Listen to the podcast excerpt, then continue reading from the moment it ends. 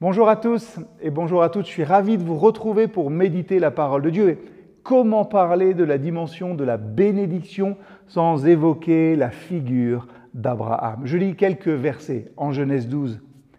Le Seigneur dit à Abraham, quitte ton pays, ta parenté et la maison de ton père, et va dans le pays que je te montrerai.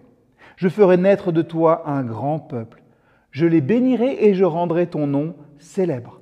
Tu seras une bénédiction pour les autres. Je bénirai ceux qui te béniront, mais je maudirai ceux qui te maudiront. À travers toi, toutes les familles de la terre seront bénies. Si vous écoutez nos méditations tous les jours, eh bien, hier, nous parlions de perte et Dieu demande à celui qui s'appelle encore Abraham de quitter son pays. Il le fait finalement pour soustraire Abraham à la contagion du polythéisme, à tous les dieux qui habitaient là encore. Quitte et va dans le pays que je te montrerai.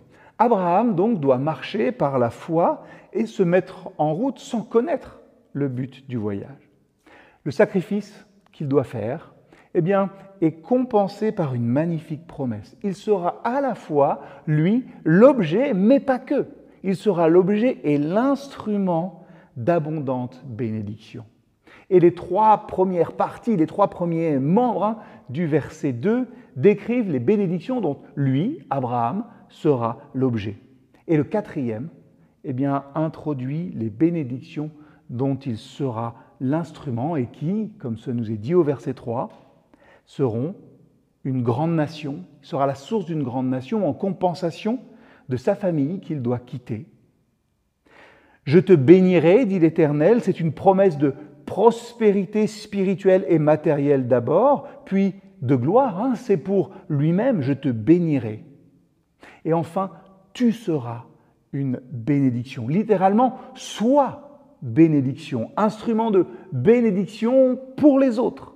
Cette promesse hein, qui est répétée à plusieurs reprises à Abraham est transmise ensuite à Isaac, à Jacob, et ça sert de point de départ à toute la prophétie de l'Ancien Testament.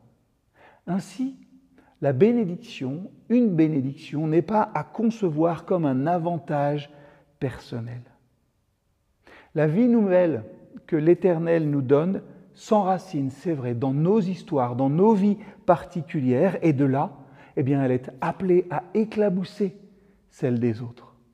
Et je crois que ce texte nous appelle à sortir d'une vision, j'allais dire, consumériste de la bénédiction. C'est pour moi, c'est pour moi et je la garde pour moi.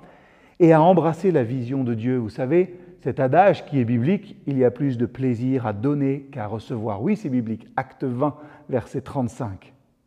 Vivre une vie bénie et bénissante, ça nécessite de la foi, et comme le fera Abraham en Genèse 15, un peu plus tard, ça nécessite aussi de souvent lever les yeux vers le ciel et lever les yeux au-delà de soi-même, vers le Seigneur, de se retrousser les manches, de se mettre en marche finalement, les pieds sur la terre, les mains tendues vers l'autre et la tête et le cœur dans le ciel. Voilà comment vivre la bénédiction. Alors ne l'oubliez surtout pas aujourd'hui. Oui, vous pouvez être, vous devez être une bénédiction pour les autres.